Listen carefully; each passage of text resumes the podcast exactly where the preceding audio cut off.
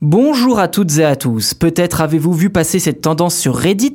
Plusieurs utilisateurs postent depuis plusieurs jours des photos de messages sortis des imprimantes de leur entreprise, appelant clairement les employés à faire valoir leurs droits. Comment c'est possible et quelles sont les conséquences de cette initiative? C'est ce que je vous propose de voir dans cet épisode. Il faut bien l'avouer, ce n'est pas aux imprimantes que l'on pense en premier quand on évoque le terme piratage. Et pourtant, souvenez-vous, l'été dernier, Microsoft avait dû déployer un patch correctif en urgence afin de colmater une grosse faille de sécurité dans le gestionnaire d'imprimantes de Windows. Un fait divers qui a visiblement inspiré un hacker, désireux non pas de faire du tort aux entreprises ciblées, mais davantage de diffuser un message.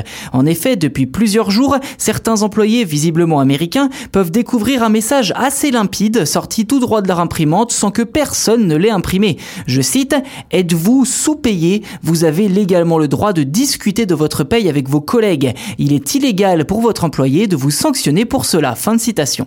Sur le subreddit intitulé Anti-Work, de nombreux messages partageant ce genre de notifications se multiplient. Bien évidemment, tout le monde ne reçoit pas le même, mais l'idée reste identique, que les salariés profitent de leurs droits. Par ailleurs, chaque message imprimé invite les lecteurs à se rendre sur ce même subreddit pour témoigner de leur expérience au travail. Je cite l'un des internautes, « J'ai reçu environ 4 messages différents à des moments aléatoires au cours de la semaine dernière au travail. Très inspirant, encourageant et amusant de voir la tête de mon patron quand il doit les arracher de l'imprimante. » Ceci dit, l'initiative du pirate ne plaît pas à tout le monde, si bien que certains internautes supposent que ces messages ont en réalité été imprimés directement par des utilisateurs du subreddit dans le but de le faire gagner en notoriété.